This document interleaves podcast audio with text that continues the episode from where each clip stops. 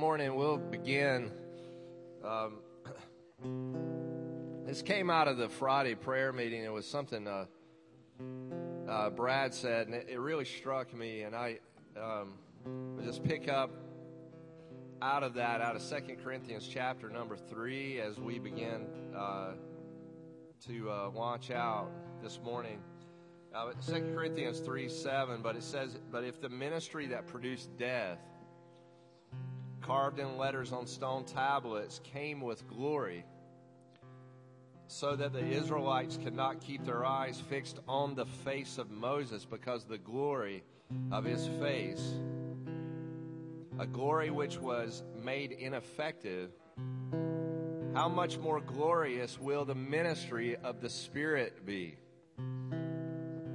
For if there was glory in the ministry that produced condemnation, how much more does the ministry that produces righteousness excel in glory? For indeed, what had been glorious now has no glory because of the tremendous greater glory of what has replaced it. For if it was made ineffective, for if okay, if what was made ineffective was came with glory, how much more has what remains comes in glory. Therefore, since we have such a hope, we behave ourselves with great boldness, and not like Moses, who used to put a veil over his face to keep the Israelites from staring at the result of the glory that was made ineffective. But their minds were closed, and for this very day the same veil remains when they hear the old covenant read. It has not been removed because only in Christ is it taken away. But until this very day, whenever Moses is read, a veil lies over their minds. But when one turns to the Lord, the veil is removed. Now, where the Lord is, is the Spirit, and where the Spirit of the Lord is present, there is freedom we all, with unveiled faces, reflecting the glory of the Lord, are being transformed into the same image from one degree of glory to another, which is from the Lord, who is the Spirit. Amen.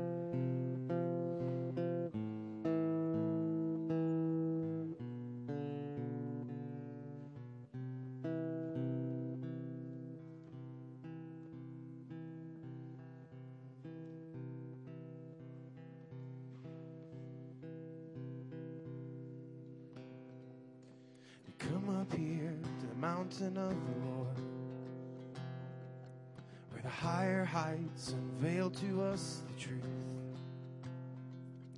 And come up here to the mountain of our Lord. And in the secret place, He makes all things new. And come up here to the mountain of our Lord, where higher realms unveil to us the truth. Come up here, come up here, come up here. Come up here, come up here, come up here.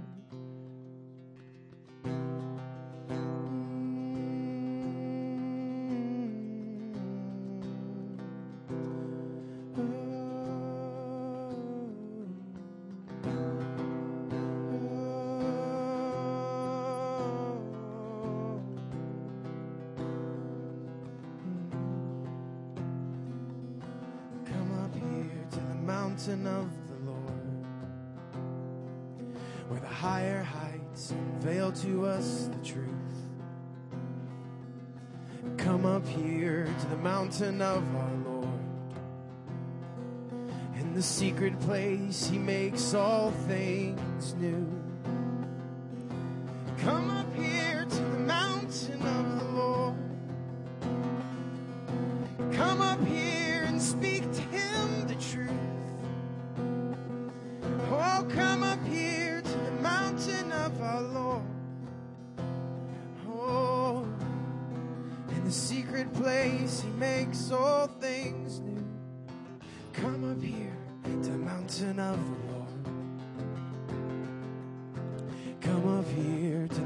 mountain of the Lord. Come up here to the mountain of the Lord. Oh, come up here to the mountain of the Lord. Come up here to the mountain of our Lord. Oh, and come up here to the mountain of the Lord. Oh, and come up here to the mountain of the Lord.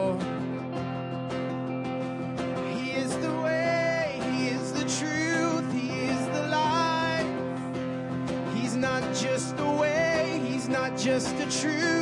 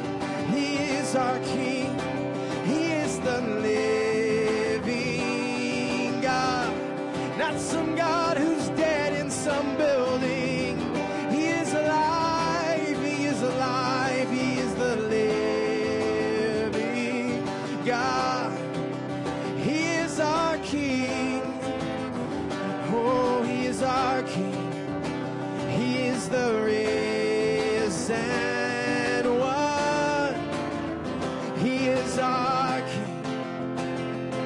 He is our King.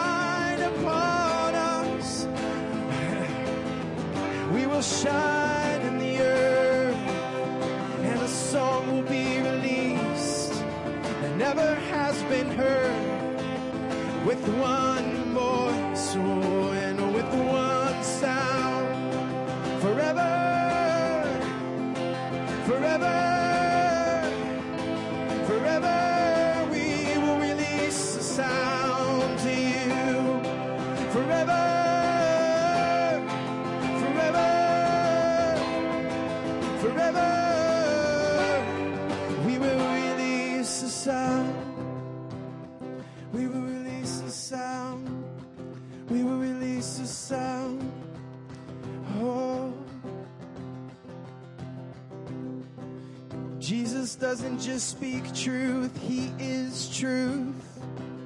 Truth is a person. Life is a person. The way is a person. They're not just things that we need to try to figure out and get. He's a person. He's a person. The way is through him. The truth is through him. The light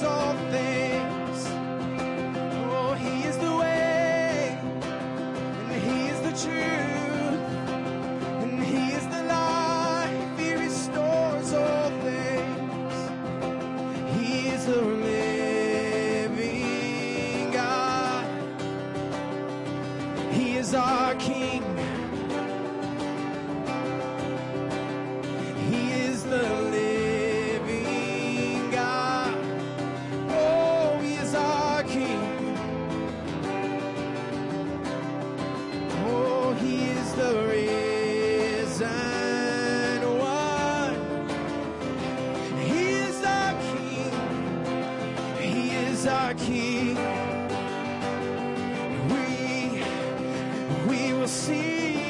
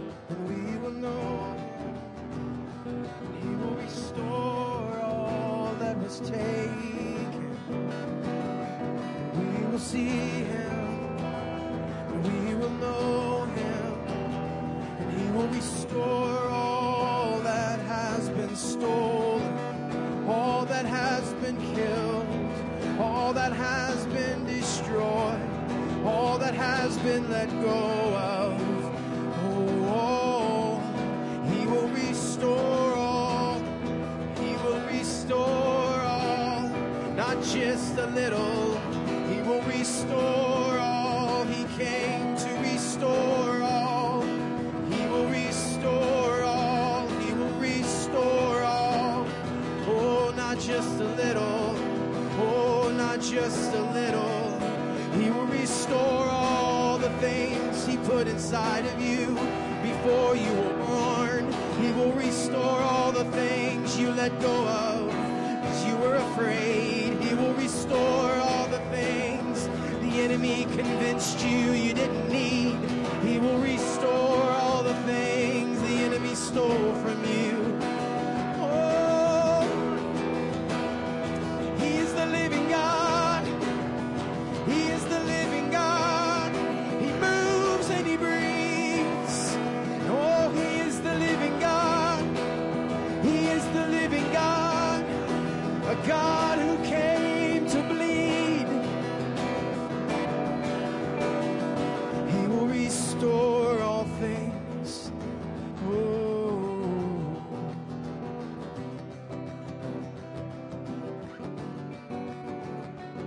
chapter 2, verse 12.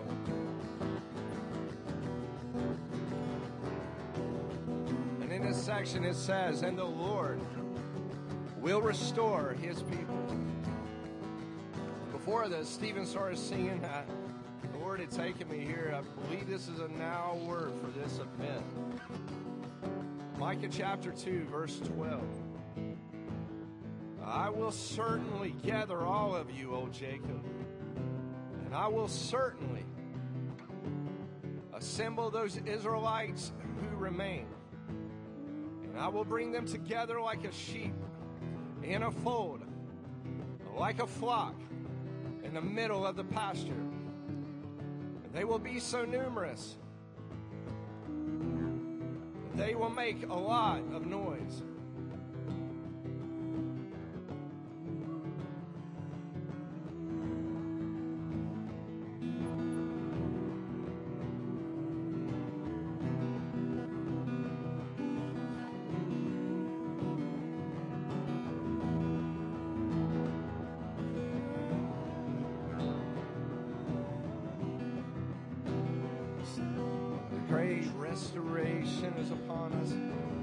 Great move of the Spirit to restore.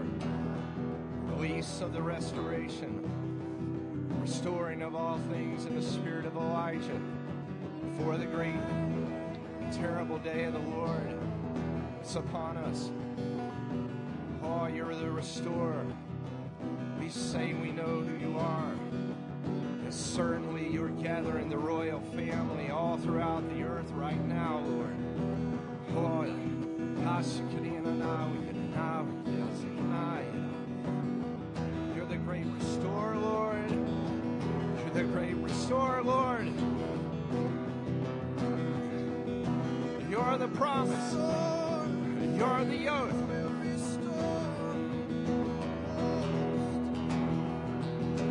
Raise up a remnant, Lord. Raise up the gathering of the remnant.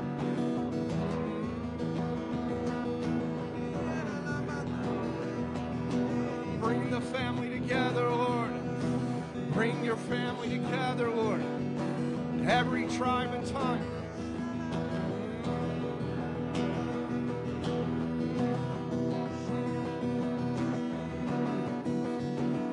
Oh, die. Bring our family together, Lord. Bring the royal remnant together, Lord. Unite us, Lord.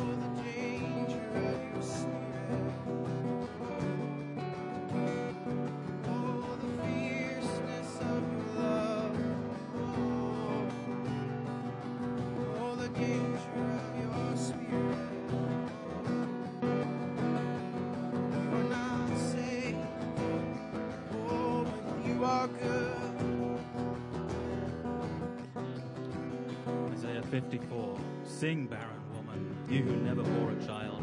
Burst into song, shout for joy, you who were never in labor. Because more are the children of the desolate woman than those, than of her who has a husband, says the Lord. Enlarge the place of your tent, Stretch your tent curtains wide. Do not hold back. Do not hold back. Let us not shrink back. And lengthen your strengthen your stakes, for you will spread out to the right and to the left. Your descendants will dispossess nations and settle in their desolate cities. Do not be afraid. You will not be put to shame. Do not fear disgrace. You will not be humiliated. You will forget the shame of your youth and remember no more the reproach of your widowhood. I declare that over us, this place, in each one of us. We are made to expand. That expansion is happening. The Lord is birthing expansion over us.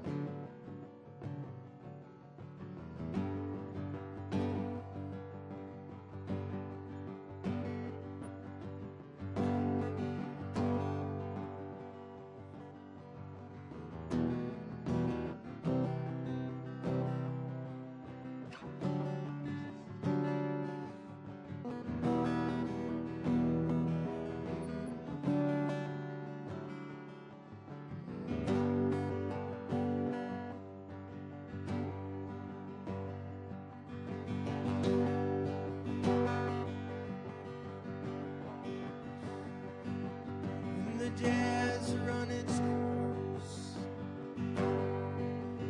You are the goodness. Oh, my sweetest friend, you are the avalanche that falls upon us.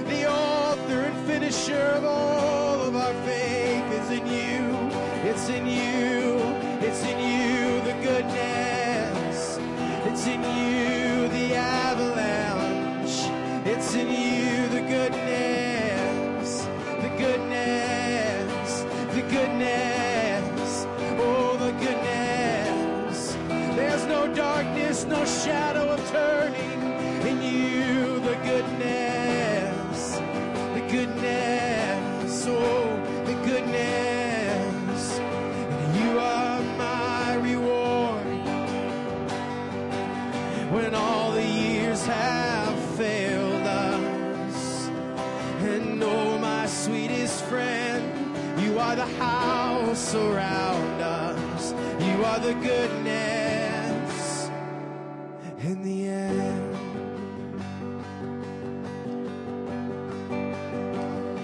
Oh, yeah. the day has run its course. You are the goodness. And oh, my sweetest friend, you are the avalanche falls upon us. Whoa, in the end,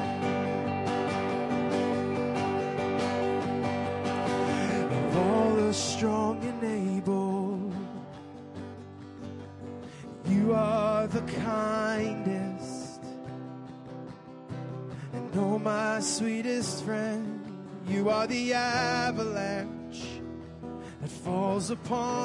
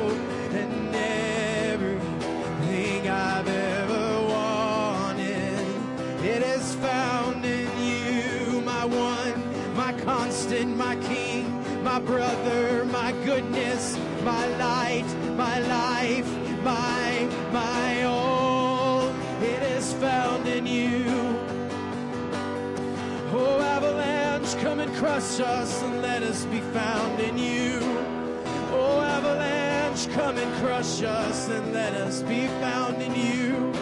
Oh, my one, my constant.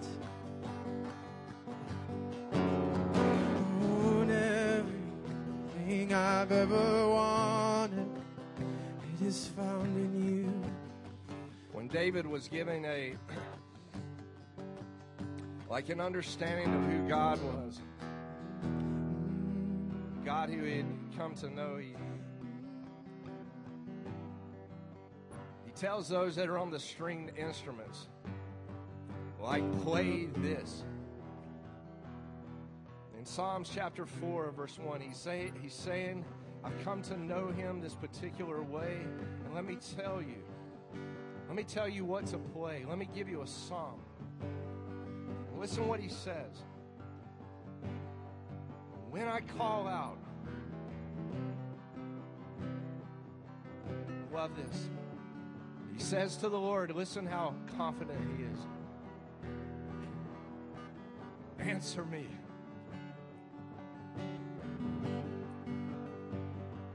And I'm telling you, the Lord loves this when we do this. When I call out, when I call out, I know you're so good that an answer is coming. Answer me, Lord.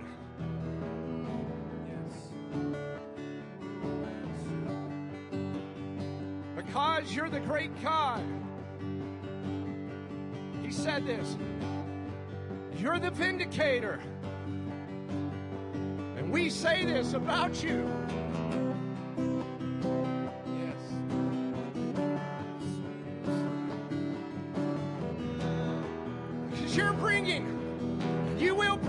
You said, the great vindication of your glory on the earth. You will vindicate your bride.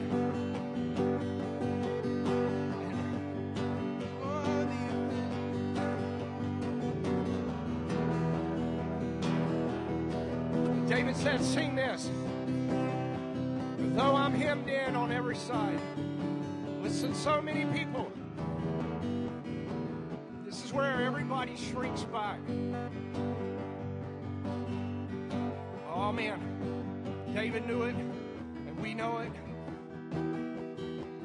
We don't have to shrink back when we're hemmed in anymore. Actually, I'm starting to learn it's when you hem us in, Lord. The greatest moments are on the other side of this. So, in some way, in some way in our heart, we rise up in faith and we say we're grateful that you would hem us in on every side with no possible, no possibility of rescue. Yeah, we're grateful for that.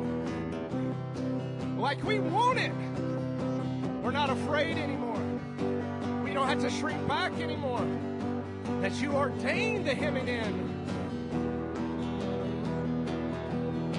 He said, Sing this. I know my God. I got to know you. I know every time you hem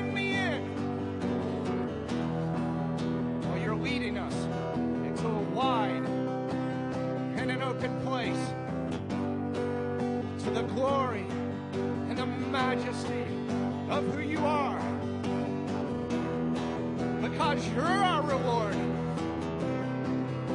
We seek no other reward but you, Lord.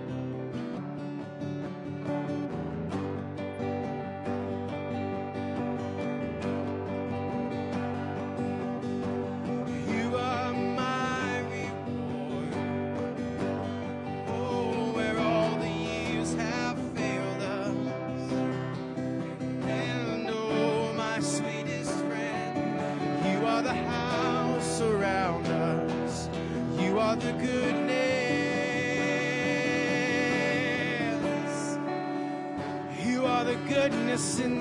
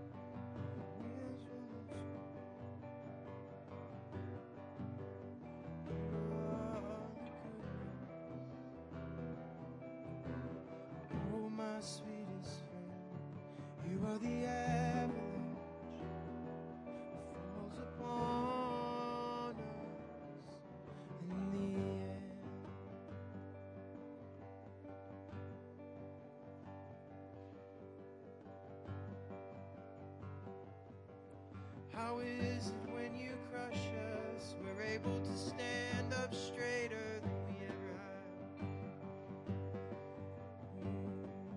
have? How is it when you bind us, we are more free than we've ever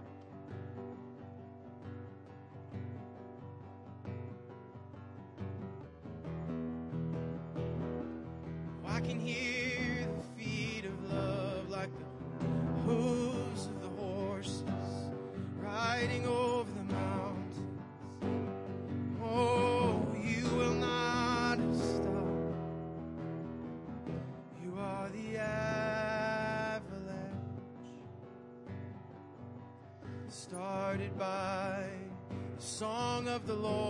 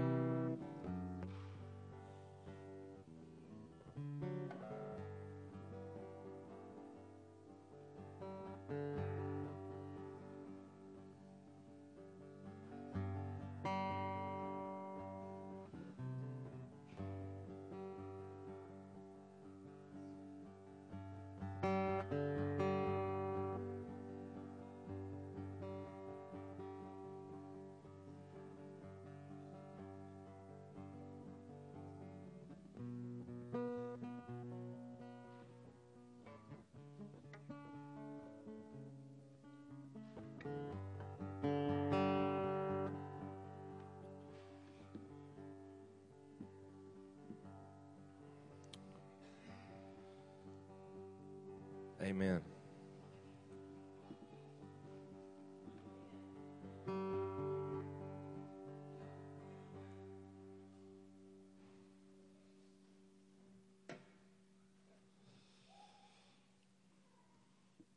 Good morning.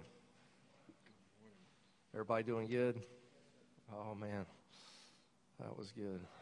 Thank you, Lord.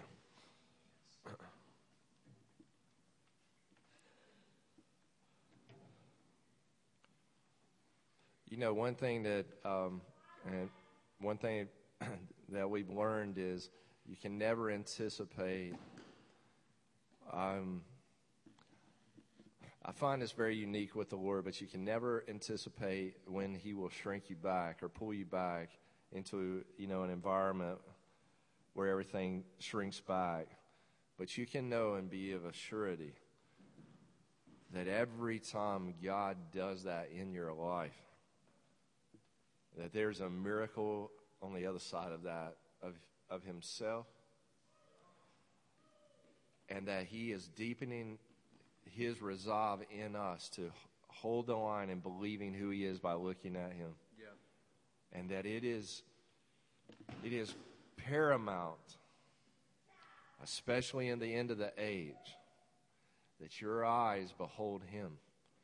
Because there are so many things understandings that are trying to vie for our attention.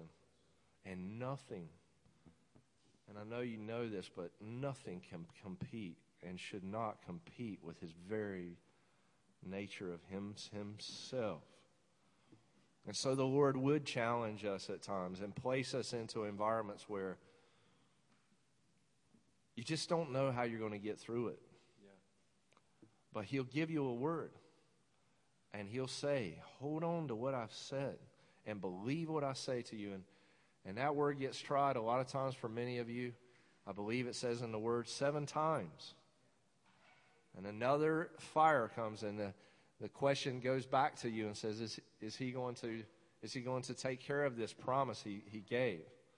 And then again, let the fire comes and tries it again. Do you believe me? And in some ways, you know, there's a descent before there's ever an ascent, as, as Ephesians chapter 4. You see, Jesus descends before he ascends. And so understand the very way of God. It says, you know, a lot of people today, they talk about signs and wonders and anointings and the power ministries. And these things, there's much legitimacy in all of that. But this end time move will be related to something that is characterized as different than that the end time move of God, the signs and wonders will not hold you. The evangelism will not keep you. How many of you are watching people fall away from the faith right now? It's unprecedented. I mean, people that you thought were like dialed in on the Lord, they're starting to say, like, I don't know, man. I'm. They're getting in. They're either going hard left or hard right. You know, I'm gonna gut it out and make it happen, or you know, God's a universalist. And, you know, it, it's, it's got really, really out of hand. The point being is here at the end of the age, the signs and wonders are not going to hold, the, hold us in the church. You know, I, I, remember one day we're in a prayer meeting, and I, and I said, uh, the Lord says, I want you to go to Acts and the end of John. And, you know, Peter is in this kind of questioning phase and he says to the Lord, he says, What are you going to do with that guy? Remember that in John? I believe it's at the end of John, or is it the end of Luke? Anyways, he says, he says, What are you going to do with that guy? And, and the Lord basically says, uh, Never mind you. Basically, I'm paraphrasing, but it's kind of none of your business. What's it to you? And I, I've looked at that for years and I said, Lord, I don't understand the words like, I'm going to use Peter's apostolicity to dovetail into John's. And he said to me, he says, in the end of this age, you're going to see great evangelism and a great awakening, but don't get off track. Yeah, that's not the end. That's not the end. Because John was made the apostle of the end time church. He, he was given the revelation, and, and John's a lover. John's the beloved. Mm-hmm. And the greatest revelation that will come in the end of the age will not be that God has added a more constituency to his family, even though that he deserves his inheritance. the great end time move of God will be the very love of God, the very God Himself on the soul and heart of man. This is what will hold us in the end of the age. It's beyond, it's, we can't game for the signs and wonders as it, because so much of that is what the Lord's, even in the end time leadership that He's raising up right now, He will not let, He'll let the teeth be cut on it, signs and wonders, but He won't let you stay with it, like in a sense of holding your heart there. He will not do. Only the fa- very face of the Lord is going to do. He's going, and this is what we're experiencing this morning. We're being trained by the Lord to navigate, navigate back to His face. I, all of the end time leadership, all the end time move is, in all of us, all of us are being pre, uh, prepared by Him to seek one thing His face. Let the signs and wonders come. They will. They follow those that believe. Let us not get distracted. It is His face. His face we seek, His very presence, the restoration of man by looking in the very face of God. And you know that man can't look in the face of God and what? He'll die. The Bible is clear. You cannot see God's face and live. And then David's like, Your face will I see. David's signing up for a death sentence. Let me tell you, let me tell you, let me tell you, that's what you experience. When you say again, I want you more. And it looks like the things of this world, they just cannot hold your, they can't hold on, but you feel the death of the old nature. And I'm, I want to encourage you don't back off. You know, I asked the Lord years ago, and uh, I'm like, how many death sentences will it take? And I think it's kind of like this until you don't, and I've heard Brad Ames say, until you don't ask that question anymore. and I felt it again this morning, I said, oh man, we're up. He said, yeah, you're in Psalms 4 1. You're up at a narrow place. And he said, look at what the psalmist says. He said, answer me. I'm calling on you. I thought, man, that's a boldness. Listen, listen, when you feel bereft and your life maybe will come one day where it is going to be snuffed out, and you look up into the heavens like Polycarp did, and you proclaim his name while they burn him at the stake. You know, Perpetua or whatever, when they threw her to the lions. I mean, this nothing, nothing, nothing is going to. I mean, this is it. You know, I, I'm like, Lord, how many narrow places? And then I'm like, oh, this morning, I'm like, forget saying that. Bring the narrow place. I'm not saying you have to say that, but I'm like, you know what? Bring it because on the other side of the place of the narrowness is Him. And if that is what it, if that's where it is, and that's where He is, then okay, then so let's do this thing. You know, cut back all the root system, cut everything back to just you, Lord. And see this longing in the human heart because you and I cannot be fulfilled apart from Him. And uh, don't be afraid. You know, like these people are crazy. No, go, go in again you know, go again and go again and sign up again. I can't do it exactly. Um,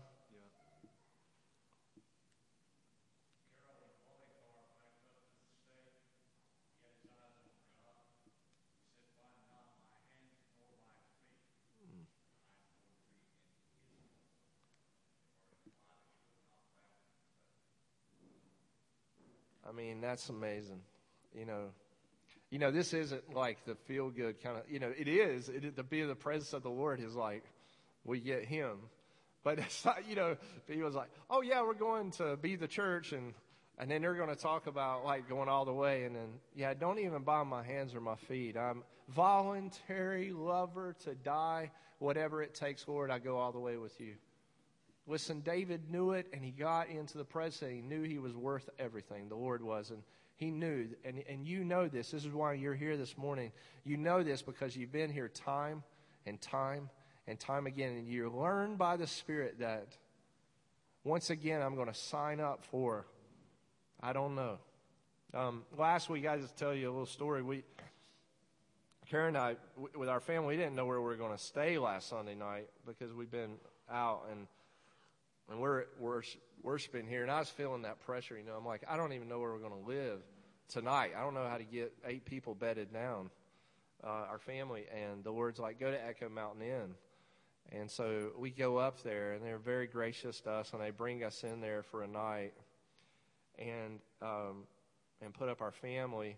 But while we're up there, we go up there, and the Weathermans are up there with, uh, you know, I don't know if some of you know the Derritters. You know the Derritters? And the LaHughes family.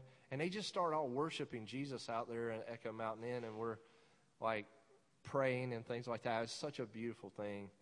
And uh, Jared DeRitter looks at me and he says, "If you need a place, just call me because um, we're you know we're going to we, we want to bless you guys if that's okay." And I said, "Okay." And and we thought we were going to stay at Echo Mountain Inn for five days, and, and things just, some communication things, it just didn't work out. And I called Jared, and he says, Yep. He said, uh, Brittany's already went to the grocery store this morning and everything, and come on, I'm going to get the grill lit up and bring your family in. And so we go to the Dritters, and uh, they they tell us after we were there that the Lord had told them in advance that a family was coming and go ahead and prepare their whole downstairs. And she had just finished putting all the blankets in and everything. And I thought, I mean, like who knew? We didn't know. Our family didn't. And the peace of God is there. We've been with, there with them all week. We'll be there with them this next week. Well, they're actually going out of town today. But they put us up in their home. It's the most amazing thing. And this is like the seventh time our family's moved. And um, because the Lord had said over this ministry, I want to build a dwelling place, and y'all have to cross this Jordan. Well, the next day, it's Monday morning, I said, Lord, um, what's going on? And he said, Remember that word that Rafi Assad sent you? And I said, Yeah. And he said, What is, what is Jared mean. And I remember that Jared and Jordan mean the same thing.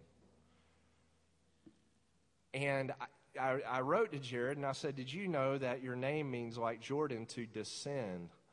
And, to, you know, for this crossing that this ministry is in the middle of right now. And, and y'all know the Kurt Bennett word of the Zadok, you know, word. I believe all of you've heard that. If you had it, you can go back and listen to it. And then we have the Elijah Palmer word that comes that says cross the Jordan. And now here we are at this other home, and the Lord is saying Jared and Jordan they match. Well, I write this to Jared, and he's at work, and he sends me back this thing. He says, um, he's like, I, something to the effect of, I guess I'm going to live to be 962 years old. And, and I'm like, where's that at? And I go look it up, and it's in Genesis 5. And, and Jared gives birth to Enoch. I mean, his wife does, but it's Enoch's daddy. And he lives 162 years, and then Enoch comes forth, and then Jared lives another 800 years. And I said, Lord, that's kind of interesting because someone in this ministry, and I'm not going to say who, had wrote a check here a couple weeks ago for $962. And I, no one writes checks like that. Like you write it for 960, 970, 965, 1000, but I've never ever seen a check like that. And 2 weeks ago I was asking the Lord, why did this family write a check for $962? And so there I am, Kara and I, it's Monday morning. I'm like, ah, there he is again. They, they're signaling, it's, it's signaling. I know maybe, I don't know if you see this the way I do, but I'm trying to paint a picture. That Jared is as unto Jordan, and this family had signaled that this ministry is truly crossing, and now here's another sign following belief. Not that we put all our eyes on the signs, but I was just blown away. I was like, oh my goodness, I mean, who does that? And it's the exact same age of Jared. Jared meaning Jordan. And, the Lord said, Here's another sign. You're on the right track and you're with the right family and everything's on pace. Because, you know, the thing is, is like, because I don't know if you've ever had to do something like this where you don't know where you're going to live, but it's not the most comfortable thing to do. You know, and you're just like, are we doing what you want us to do? And now we got the, the word with Kurt Bennett comes right when I say Zadok out of my mouth, cross the Jordan. We got the, the word at the next place. So the Lord's like, Elijah is as unto Palmer, as Elisha will be unto this great dwelling place I'm going to bring on I'm going to come and dwell and inhabit. And now he picked up another sign to Jared in the Jordan word, and I said, For sure, Lord. This ministry right now is in the midst of this crossing heading east, just like Elisha did, and just like King David did when he crossed over to see the dwelling place of God come. And the Lord is the one who is arranging these signs. And I want to encourage you because what we're believing for, the Lord is the one that is picking this thing up and leading it. And it makes me really happy to know He's leading it, especially because if we were just out floating around trying to find a place to live, I would be really discouraged right now. But He's in the middle of it. And the Derritters, we were up till t- after 12 o'clock last night. They're just been blessed all week, and it's been a, they're a wonderful family. And I'm sure you're going to get to meet them if you don't already know them. But I just want to encourage you that we are on track to not just have a visitation of God, but the very habitation of God. The Lord is calling the shots on this, and this is a big deal. This is historic because the, the Holy Spirit desires a habitation among His people. And I believe that the habitation of God, and I can't say for sure, but I believe this is what happened in the Great Awakenings. I, I believe that that it was like this that when the habitation of God comes to a geographic area, it's like an atomic bomb that goes off. And like 10 miles out, 20 miles out, 30 miles out, people are just getting touched by the Lord. And it's not like they have to be in this room or another room. They, they say that when these kind of events happen in history, it doesn't matter if you're five miles from here, they'll literally convert on the street or in their homes. And, and that, that is what you call an awakening, is not a revival. Because the unbeliever and uh, the believer, when the believer comes more in tune with the Lord, which is what a lot of us have been experiencing, that's what you call a revival. But awakening is when the Holy Spirit begins to move over a geographic center and hits the whole area, like happened in the first and second Great Awakenings, and it like goes up and down the northeastern seaboard and starts coming down in the southern states. That's an awakening. Listen, that is what we're contending for in this house. That is what this nation needs. And that no man and no woman would get the glory for that, that only the Lord would. And the Lord would cut us back to say, there was no way that any man could make anything like that happen, only the Lord. But he's coming like this because and he's been he's setting this thing up in advance. And he's been organizing this in all of our lives for years in preparation for an end time move. And he'll be glorified in it. And the church will be made holy and the bride and the remnant will unite and you will see your family come together as one, the real royal family. I mean, he, he's telling me today, go Micah 2, he's like, the I want you to have confidence that what I tell you will happen, son. I'm going to unite the family. I'm going to bring my royal family together as one. And no matter what, he, like, he's like, the word's like, do not shrink back. Let, you know, let the, let the stuff come off. Let the, let the stuff come off. Just let it come off because you know how it feels when you get into social pressure and you want to go back out of relationships. All of you been in this. You know what I mean. Somebody mistreats you or something goes wrong and you want to pull back because you feel the vacancy and it hurts or whatever. Don't pull back. If you're having this happen in your families, if you're have, just keep on going in. somebody's pointing fingers at you or condemning, just keep on going in. Don't let the enemy stop you. Don't pull back on the Lord. And if the Lord arranges things for you where it feels it's tightening up, go through it. Don't pull back. Just keep going. Put one foot in front of another every day while it's called today. Don't worry about tomorrow right now. My kids ask uh, Susanna, especially, say, Daddy, what are we doing next? I was like, I don't have a clue. You know, don't ask me. I don't know what's next. I can't think that far in the future because we are to be in the present. So when you're walking with God, you don't necessarily know where your next foot's going sometimes. That's the way this thing's going. And if you're trying to always organize out in advance, you can do that. But, well, it hadn't worked for our family. It's like you get just a little piece of information, and then you go move on that, and then you wait for the next piece of information. You wait for the next revelation. Amen. Amen. Be encouraged. Don't pull back. Stay the course of your life. You've been prepared for this. God's prepared you, and many of you will be used powerfully by the Lord in this next great move. Uh, God's got a plan, and He's He hears, He sees us right now, and He's with us. Hold the line. Keep moving forward. Lord, we thank you this morning for the blessing of giving, provision. We thank you, Lord, for blessings over your people.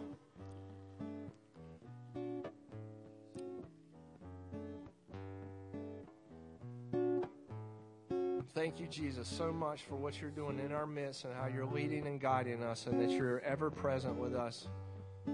Bless your people today as they give. In Jesus' name, amen.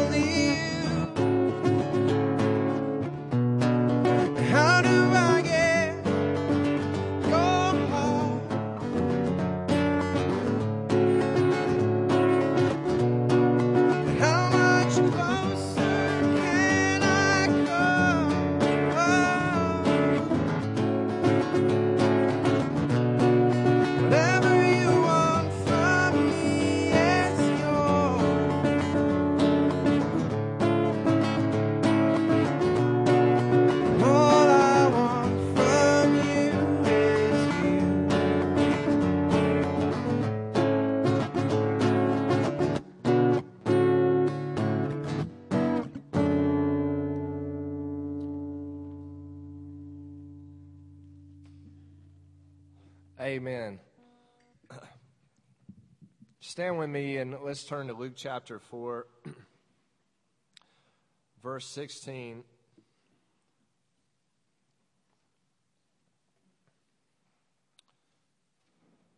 Now Jesus came to Nazareth where he had been brought up and went into the synagogue on the Sabbath day as was his custom. He stood up to read, and the scroll of the prophet Isaiah was given to him he unrolled the scroll and he found the place where it is written The Spirit of the Lord is on me because he has anointed me to proclaim good news to the poor. He has sent me to proclaim release to the captives and the regaining of sight to the blind, to set free those who are oppressed, and to proclaim the year of the Lord's favor. He rolls up the scroll and he gives it back to the attendant and sat down. The eyes of everyone in the synagogue were fixed on him. Then he began to tell them, Today this scripture has been fulfilled even as you heard it being read. All were speaking well of him and were amazed at the gracious words coming out of his mouth, and they said, Isn't this Joseph's son? And Jesus said, No doubt you will quote to me the proverb, Physician, heal thyself, heal yourself. And say, What have we heard that you did in Capernaum, do here in your hometown too? And he said, I tell you the truth, no prophet is acceptable in his own hometown. I'm going to stop there. Let's pray. Thank you, Lord, for this word today. I pray for your unction and understanding to preach your word. I thank you for your word today has been so rich to us and your presence, Lord.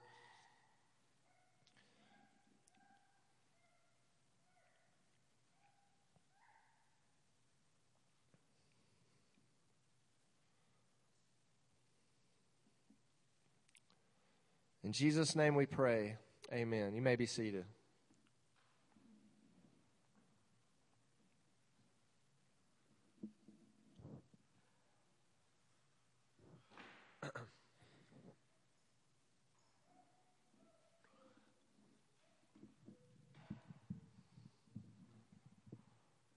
I, I, I don't know how many of you have dealt with this before, but has any of you ever dealt with rejection? Anybody, anybody want to raise their hand? It's not like something everybody's like, yeah, I've dealt with this emotion before. Uh, some people rejecting themselves, some people being rejected by others, truthfully, and have have went into that. Um,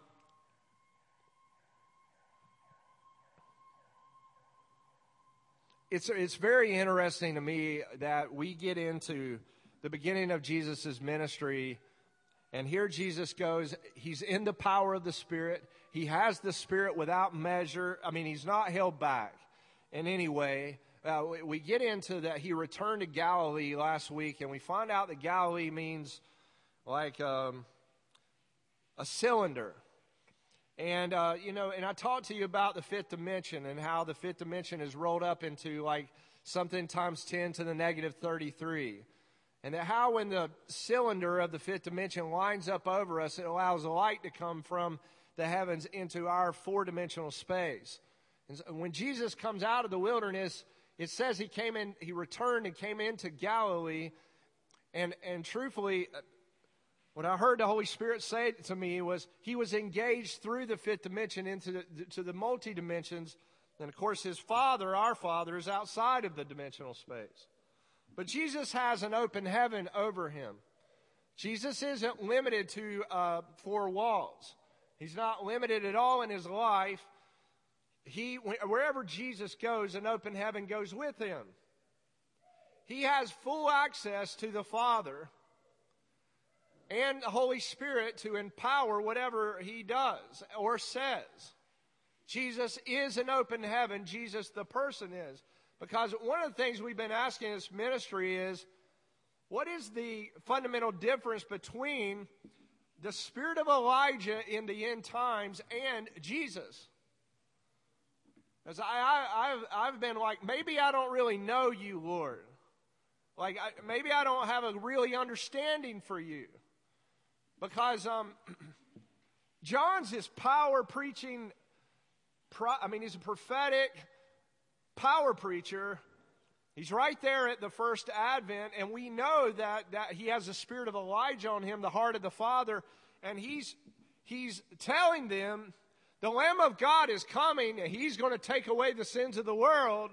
And he's telling them, don't flee from him. Come, come in and repent. Let, he's got such the heart of the Father that he's not divorced from repentance. He's saying, you need to repent. You need, you need to get yourself adjusted to Him. John's not mincing words with anybody, but the heart of the Father's in him.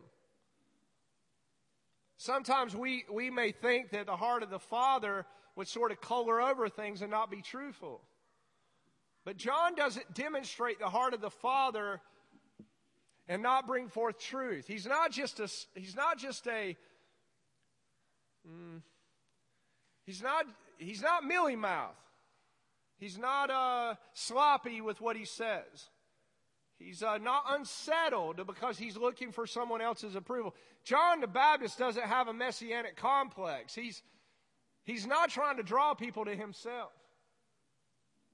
You know, really, the heart of the Father is always, if, if, if you, a heart of a father is always looking after the ones that are under their care.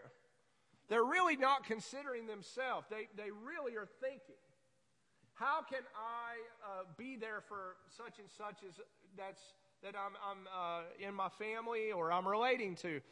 You don't have to keep going back into. I hope I'm going to be okay and things like this. Now, I'm, I'm not saying that's not a legitimate thing that goes on with us, but when the heart of the Father gets into us, the spirit of Elijah,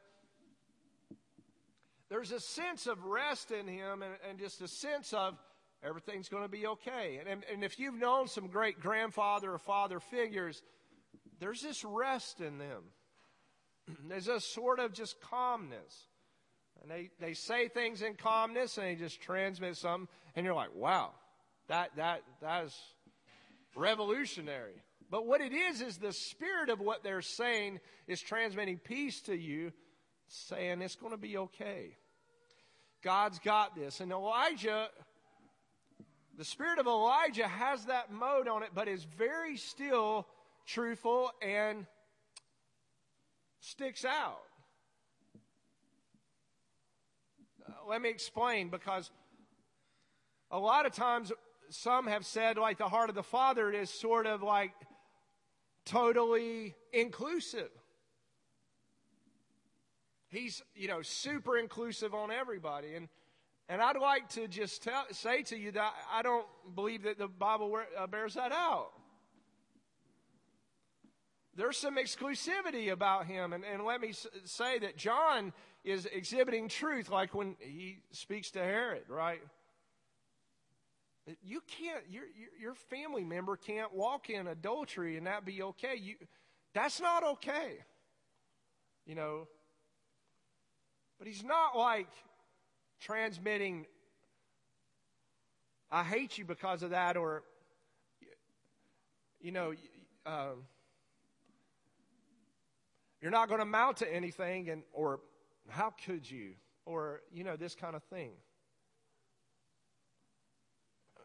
Now, I, I think about John the Baptist, like preparing for this man, Jesus of Nazareth, and I'm like, I mean, John's being rejected by the religious sect and a lot of people, and, and he's saying, There's this man coming. I've spent 30 years uh, getting ready for this. You know, when the Pharisees come to John, they say, Are you Elijah? And he says, No. Uh, he said, I'm a voice of one. I mean, that singularity of vision and that singularity of call is profound. I mean, this man is bent on proclaiming Jesus. He said, I'm a voice of one crying in the wilderness, prepare you the way. You see the marks of who this John is. He's a very significant person, he's very special. And I, I think that to just get the heart of Elijah is itself a miracle. You know, it's, it's a miracle to finally like not be self-referential. I mean, that takes a miracle. not to have to prop yourself up on your prophetic thing. I mean, that takes a miracle. One time I was in a class, uh, in evangelism class with Dr. Robert Coleman. How many of you have ever heard of Robert Coleman? Robert Coleman, he was the, he was like, uh, he's over worldwide evangelism. Man, and he's like in his 70s. And him and his wife don't have a home. They live in the dormitory with the kids at Gordon Conwell, where uh, I, I took my master's program, my degree at. And I, and I'm in, and he's, you know, he's the silver hair, you know, the silver hair, the white haired man, you know, and, and he's a, he's a pretty big guy. He gets down on his knees in our class and opens up the book of Revelation and reads it to us on his knees. And while he's talking, and he's up there at Harvard, I mean, telling these kids, preaching Jesus right outside the Harvard gates. And they're like cursing him and everything. And this man has so much love in him. And I was watching him, observing him, and all of a sudden I see like four or five prophetic connections, you know, because I see things like that. And I'm like, oh, Miss Dr. Coleman, da, da, da. And I try to tell him. I'll never forget this. He like looks at me and he hears what I have to say and he like pays me completely no attention. Not in a mean way, but he was fascinated with Jesus. And that day, like when he did that, even his prophetic history and everything, he wouldn't even get along with it. That day when I saw his eyes just look at the Lord, me and my buddy, we go down to the chapel at the seminary and we go in there and we skip our lunch and we just can't stop praying.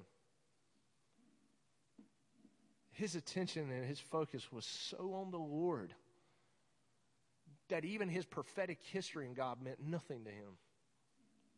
And I, I, re- I remember that day and I said, Oh, if I could just be a man like that, if I could just be someone that doesn't need any self referential.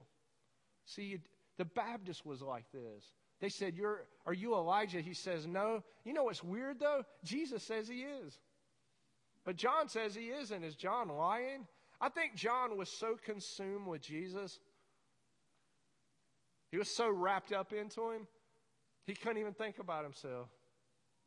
He, he, he was like the great end time prophet. He has the spirit of Elijah on him.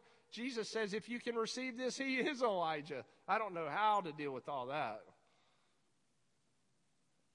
John's not self referential. And it, I'm setting this up because if he's that, if he's that profound and amazing and not referring back to himself and is the voice of one, who is this man Jesus? See, like we've set the standard so low.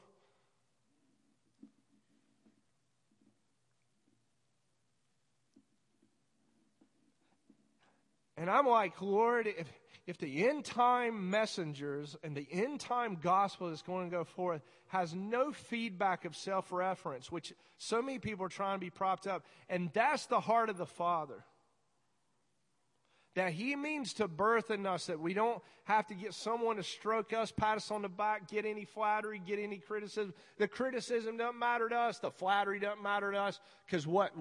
The, the finances don't matter to us, our own physicality doesn't matter to us, because what? The Lord. But what, who is the Lord? Do you see what I'm saying? We can point to the Lord, but who is this man? I mean, it's, I've been waking up on this. I'm like, who are you, Lord? I mean, who are you? Because the glory of the end time church is just to have the heart of the Father, much less to even mind the depths of the God man.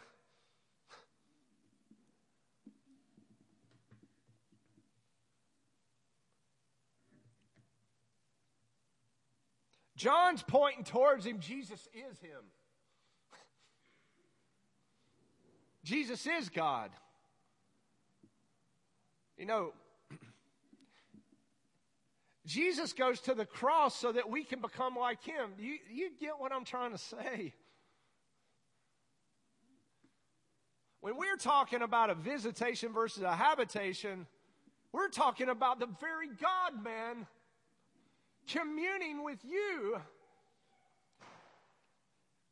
Every moment of every day, you wake up in Him, you go to sleep in Him, He's in you, because Christ in you is the hope of what? Say it again. He's the hope. And I mean,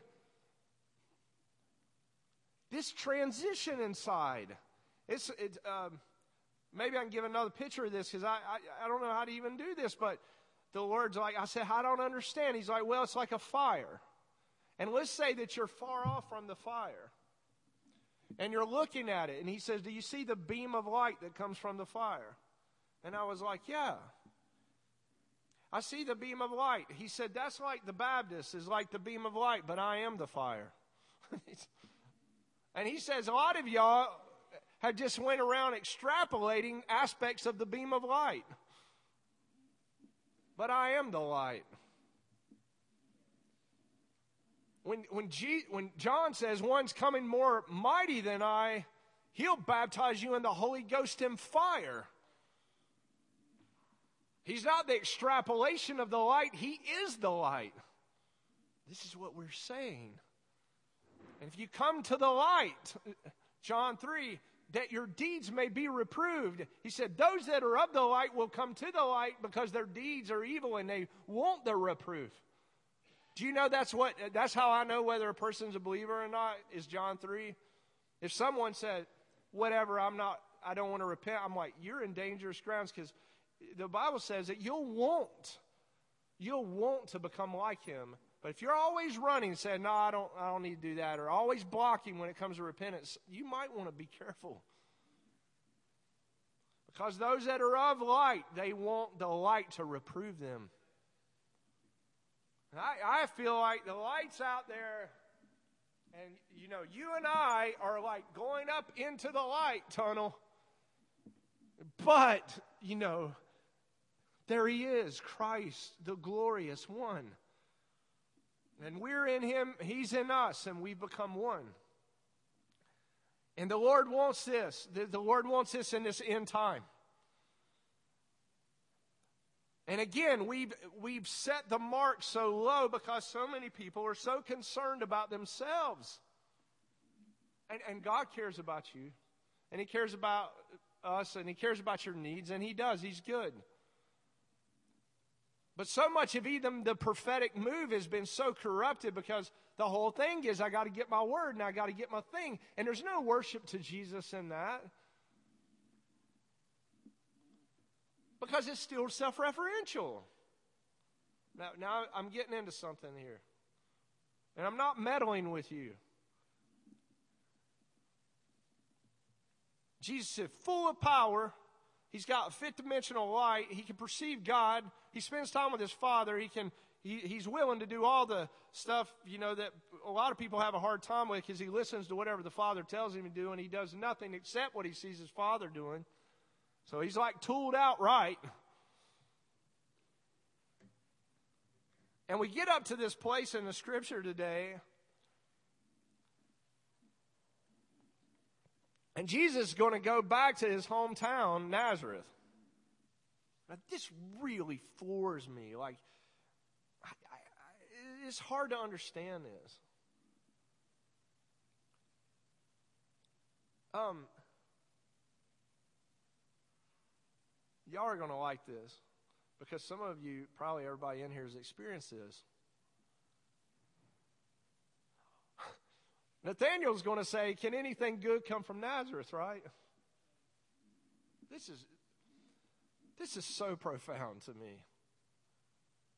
Jesus' own kin, the people that hang out with him around there, all the people that are of the class level that is of the lowest class in that whole entire environment, are spurning Jesus. in some way, they see themselves better than him.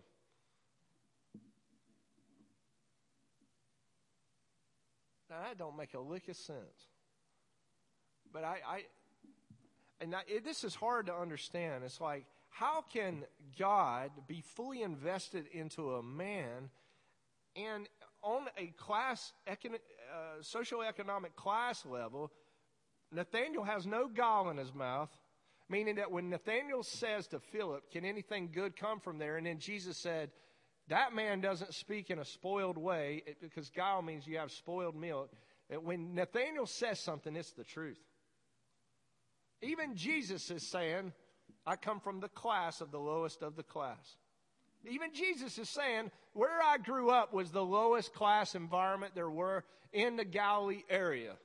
Um, can anything good come from there? I mean, these people are probably rough, right?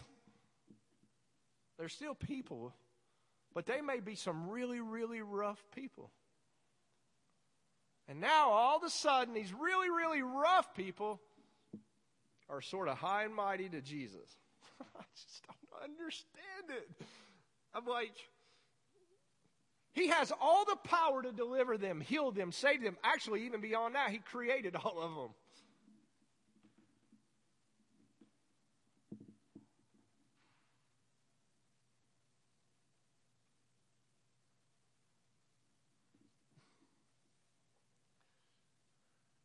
This is going on in our society right now like never before. You know, I was reading something on critical race theory this morning from uh, in the news. There's there's there's some really really really issues starting to represent themselves in our society and our culture uh, about the races and the class distinctions, and I mean it is it is it, in one sense it's getting terrible. Um, and I, I can't like intellectually unpack all of that for y'all, and I'm not here to get into intellect anyways. But but there is there is a real issue in our society right now, and I think a lot of a lot of people, especially us that are the Lord's, the remnant.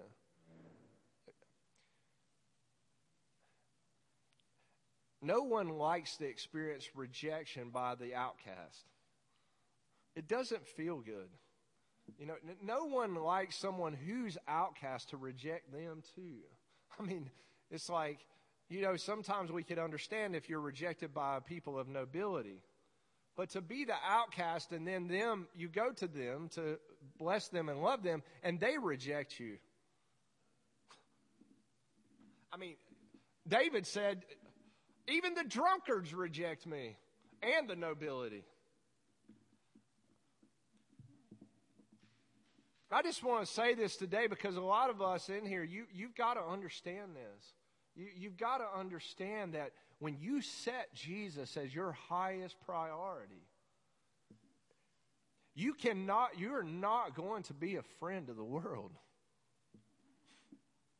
It, it's just not going to work out like that.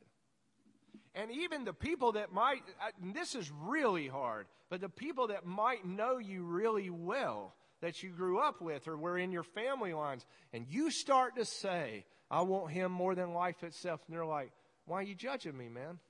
Like, I didn't say anything to you. Actually, I love you. And it gets in on us and it wants us to draw back.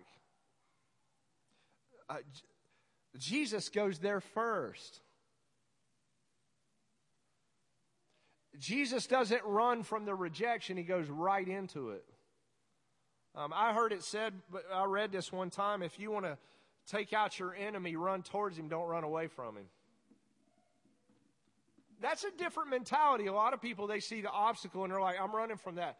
The Lord's like, no, run into it, run into the obstacle. Jesus is running right to the place where the highest level of rejection could be levied towards him from an outcast people that are looked down upon by everybody else in the surrounding village. He goes there first, and he says this amazing thing. He stands up and he reads the prophet Isaiah. He says, It's written, The Spirit of the Lord is upon me. He's anointed me to proclaim, proclaim good news to the poor.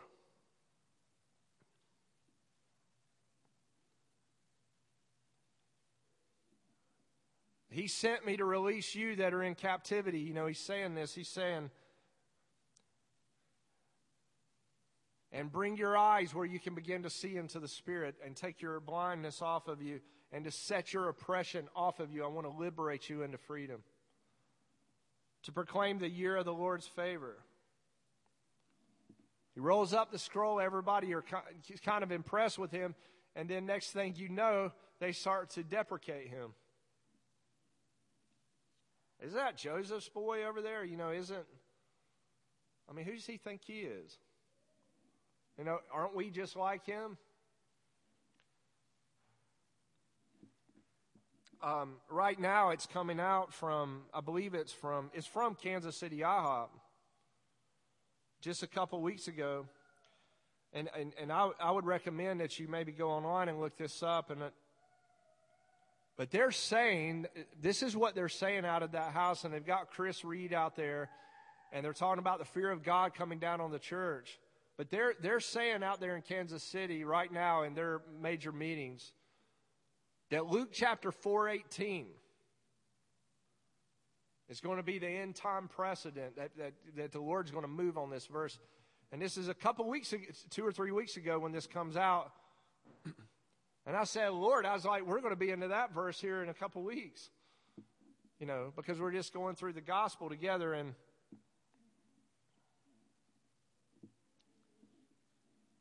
And I think a lot of times when we think about evangelism and we think about the outpouring of God's Spirit, and uh, Stephen, if you want to come up, uh, just hear me out on this. Like, listen,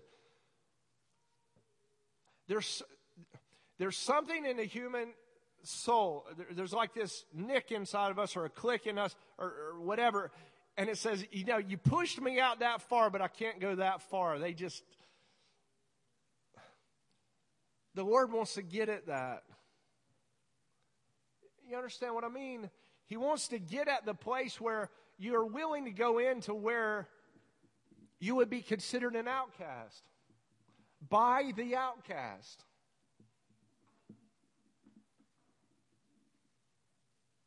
And still love.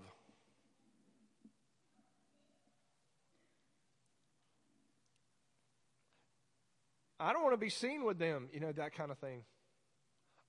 I'm too good for this. My, I'm too good for this, right?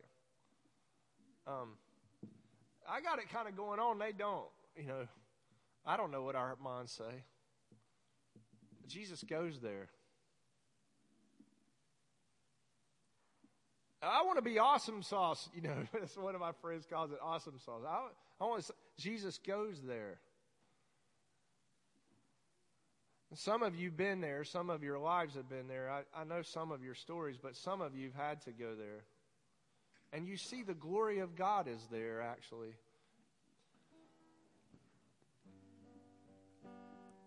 Nobody likes that. I'm, I'm telling you. That, that feeling, you know.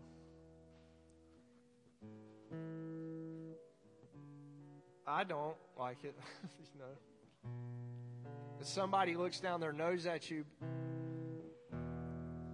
to get angry at you and stuff like that, and you did nothing to them, and that they're so broken, and then they treat you bad, and they're completely broken. And Jesus is like, I'm here to heal you. you know, I'm here to liberate you. You know, they're going to try to run him off a cliff. um,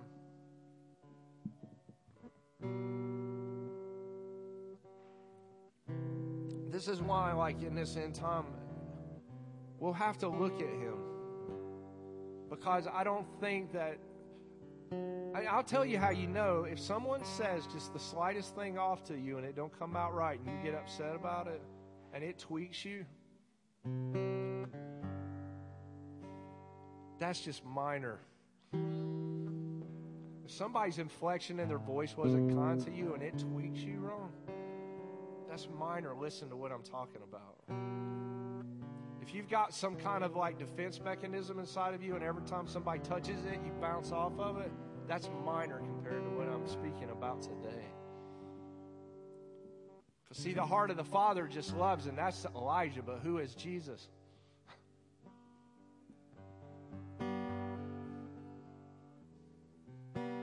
John's not self referential. John's not running towards himself. John's just a voice of one crying in the wilderness. But Jesus is God. Yeah. Jesus is proclaiming liberty in the middle of being considered an outcast by the outcast. And he's okay with it and he runs into it and his mission takes him there.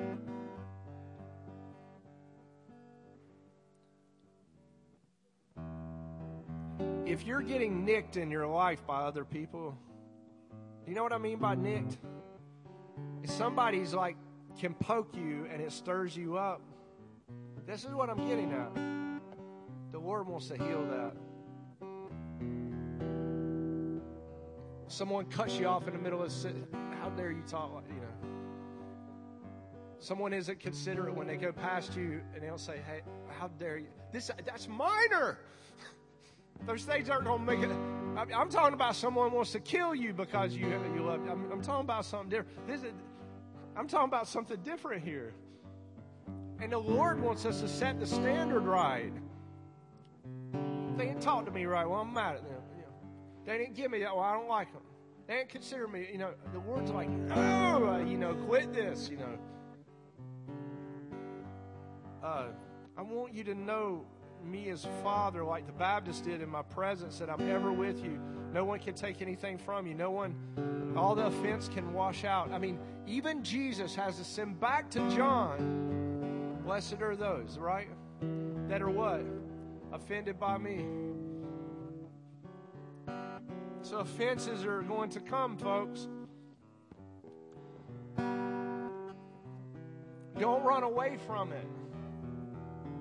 Go, like, uh, let me challenge you this morning that when you feel that pain inside of yourself, that you dig down into the core of it and say, Lord, what's going on with me? I need this to be, I need this to be unveiled in my life, and I want you to have it.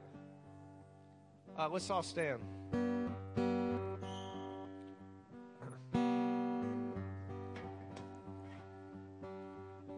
All right, so ministry of the Holy Spirit this morning.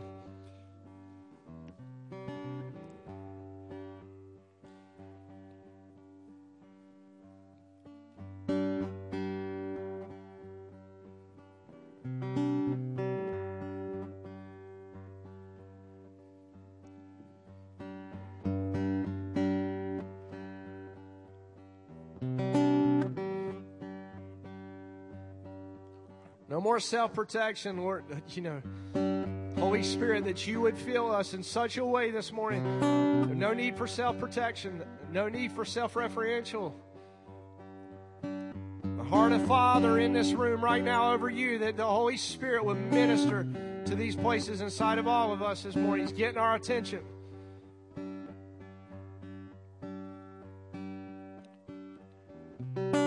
I don't want to have to have a comeback every time I get touched right here. If somebody touches my wound, I want the wound to be gone.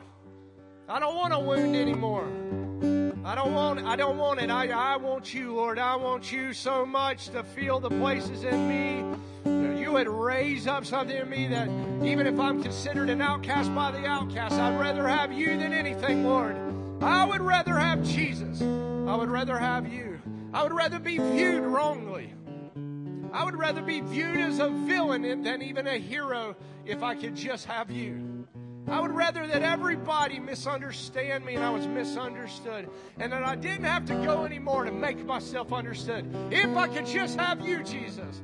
Now, I'm tired of defense mechanisms and blocking. I'm tired of being nicked. I'm, I'm tired of having to have a comeback 57 comebacks for the one comeback against me. I want to be free and liberated in Christ. They cut me off. Well, Lord bless them. It hurt when they said that thing about me. God, why did it hurt though? Why? You know, why why did it hurt? Why? Oh, I got a wound maybe. Shame's trying to cover my head. Seaweed on Jonah's face like he had all wrapped around his paradigm of his thought had come all around him, kept him from going to an Assyrian stronghold to bring forth the gospel of Jesus Christ. I'm asking, Lord, I'm asking this for all of us, Lord, myself included. Take off the paradigm and the filter systems, Lord, of the human soul and the heart, Lord, that would limit your glorious gospel. Get us with dove eyes that we would set our eyes to fix them on you, Jesus. Like this morning, Lord, then I can't make this happen, Lord, but by your Holy Spirit, we can receive and we can have an awareness. We can have an awareness right now that we want your heart as Father, but we want to know you, Jesus. And help us, Lord, help us, Lord, to run into the place where we feel maybe aloof or somebody looks down on us and we're self, the deprecation is there, but we wouldn't shrink back. Because when your spirit leads us and guides us into the impossibility, we would just go. Cause us. not going to be afraid. I'm just going to trust you, Lord.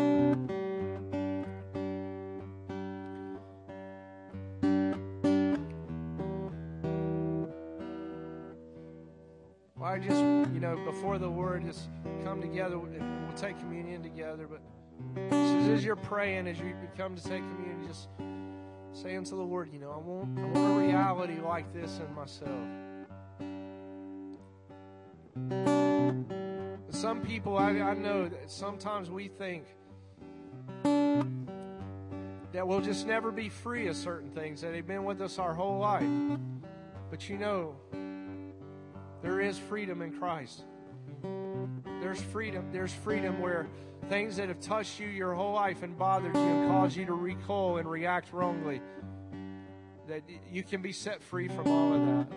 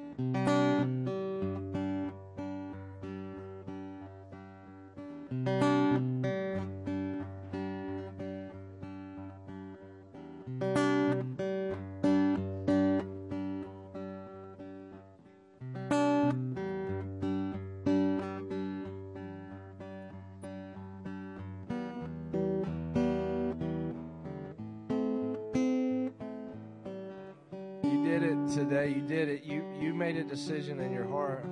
I know that many of you in here, you made that decision, and the Lord is so pleased pleased with us. He's so pleased. He's so pleased. The Father, He's so pleased right now. You made a decision in your heart to to be like the Nazarene. like a root out of dry ground. There's nothing comely about him, Isaiah 53, that we should desire him. You make a decision in your heart to not let the standard of this world be your standard, but to let God set the standard on you. You don't have to defend yourself anymore. And listen, if you do, just repent and say, Lord, I want you. Don't don't beat yourself up. So many people beat themselves up. Don't do that. Just push delete. Say, hey, I didn't handle that right. I want to make this right with you, and just move on. Don't go back to your father. He loves you. He, he's not going to beat you down. Let's say you blow your top this week and you don't act right because somebody hurt your feelings or does something wrong to you and it messes you up. Just say, I'm telling you, this is so easy. Just turn and say, I messed that up. I'm sorry go back to your father. You don't have to harden yourself when that happens to you. You just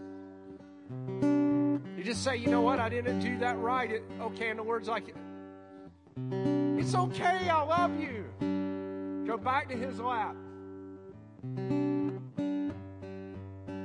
Just repent and go back to him. Go back to him. Go back to him. He's a wonderful father. He'll receive you back every time.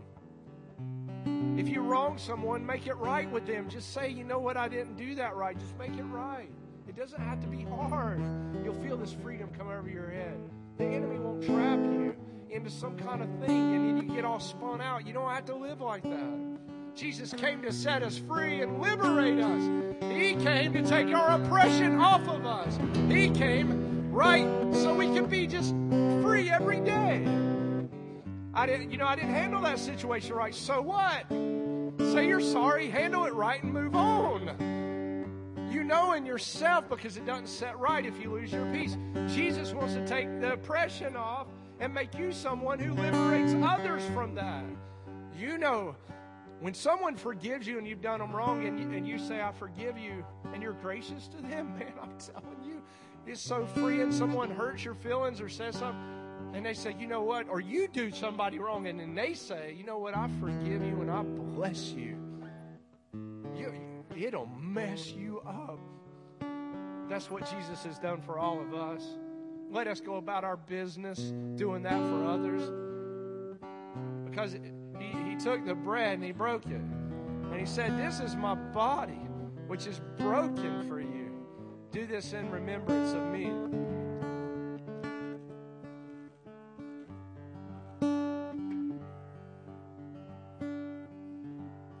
To repent.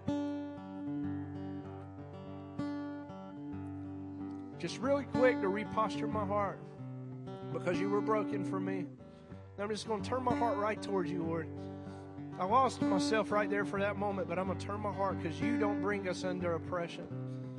You bring us into glorious liberty and peace every day, and we can walk in it every single day. We don't have to be thrown off every day.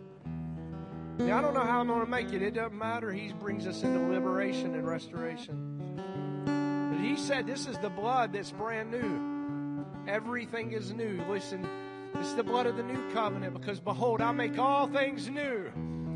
I make all things new. You don't have to live in the old. Today, I make everything new. He took the cup. He said that said, Drink, this is my blood of the new covenant, which is poured out for you. Do this in remembrance of me.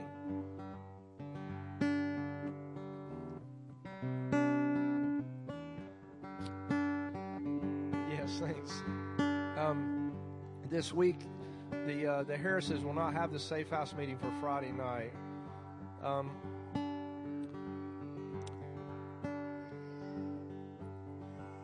may the Lord bless you. May the Lord keep you. May the Lord make his face shine upon you and give you peace. In Jesus' name, amen. Bless you today.